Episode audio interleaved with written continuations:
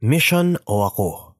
Hindi maaaring maging alagad ko ang sino mang umiibig sa kanyang ama at ina, asawa at mga anak, mga kapatid at maging sa sarili niyang buhay ng higit sa akin. Luke 14.26 Pangarap talaga ni Zeke na mag-mission sa isang closed country.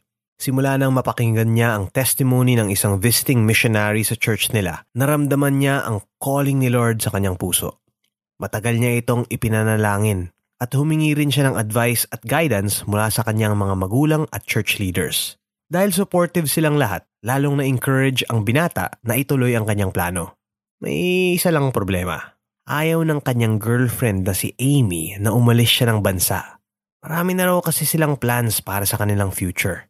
Katwiran pa niya, kailangan din naman daw ng missionary sa kanilang lugar.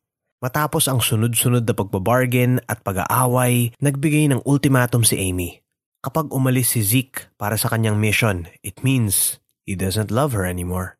Have you ever been put in a situation na pinapipili ka between someone you love and something you feel is your calling? Ano ang iyong naging response?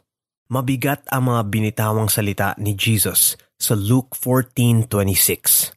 In effect, sinasabi niyang kailangan mong lumabas sa iyong comfort zone kung gusto mong maging disciple niya. Marami kang kailangan isakripisyo may posibilidad na malayo ka sa mga mahal mo sa buhay. Wala kang pwedeng mahalin ng mas matindi kaysa sa Kanya. All Christians are called to share the good news, pero meron talagang mga tinatawag si Lord para magbahagi ng gospel sa ibang bansa. Kung nararamdaman mo ang tawag na ito, huwag matakot. Be encouraged in the knowledge na kasama mo ang Diyos sa lahat ng panahon at Siya ang magbibigay sa iyo ng kalakasan para makapag-mission ka. Matapos ang lahat ng iyong magiging sacrifice at paghihirap, may makukuha kang reward from the Lord.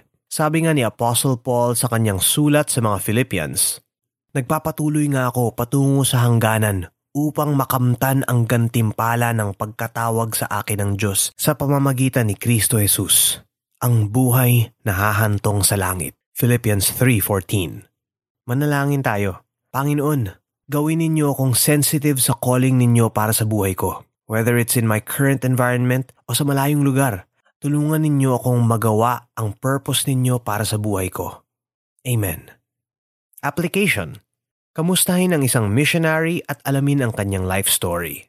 Then commit to pray for him or her regularly. Hindi maaaring maging alagad ko ang sino mang umiibig sa kanyang ama at ina asawa at mga anak, mga kapatid at maging sa sarili niyang buhay ng higit sa akin. Luke 14:26